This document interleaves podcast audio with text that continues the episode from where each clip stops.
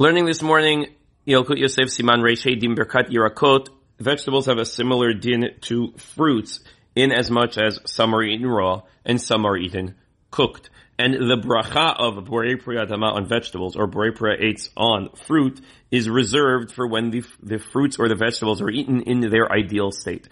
So, for example, there are certain types of fruits and vegetables, we'll talk about vegetables, that are eaten both raw and cooked.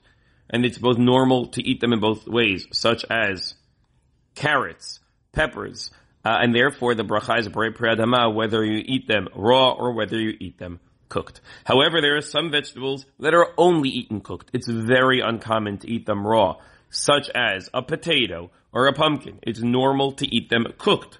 Then when they're cooked, you indeed make a brei priadama, but if you choose to eat them raw, you would make a bracha of shehakol mihiya bidvaro. There is some debate in the poskim, does that mean it's just uncommon to eat them raw or it doesn't taste as good? And when you get into that second criteria of it doesn't taste as good, there's going to be some subjectivity in it. I think when it comes to potatoes, it's fair to say that the common way to eat them is indeed uh, cooked.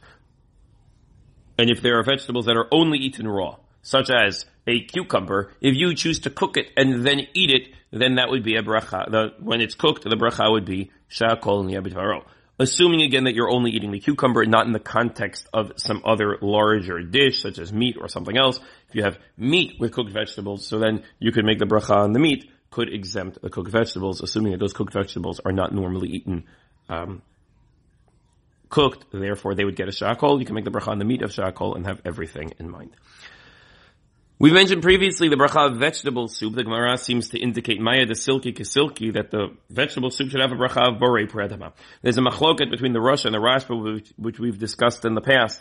Why that doesn't apply to fruits, either the fruit soup or the fruit juice. That vegetables are different, either because when you boil vegetables, the essence of the vegetable comes out, as opposed to fruit juice, which the Gemara calls zeya ba'alma, only the sweat of the fruit. It's not exactly the essence, or that it's not the normal way to eat fruits, but it's a normal way to eat vegetables. The Shulchan Aruch quotes, "Ma'id silky silky vegetable soup should get the bracha of borei predama."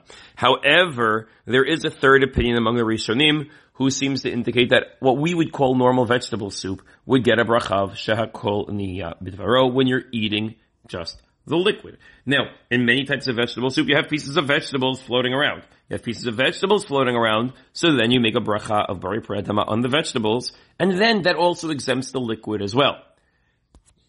If you're just drinking the liquid though, it would be a bracha of shakol nimdvaro. One exception to this, the Yalkut Yosef says if you have a puree, a puree of vegetables and it's thick, and you have vegetables that are really part of the liquid together, then you can make one bracha of bari pradama on the entire soup. Have a wonderful day.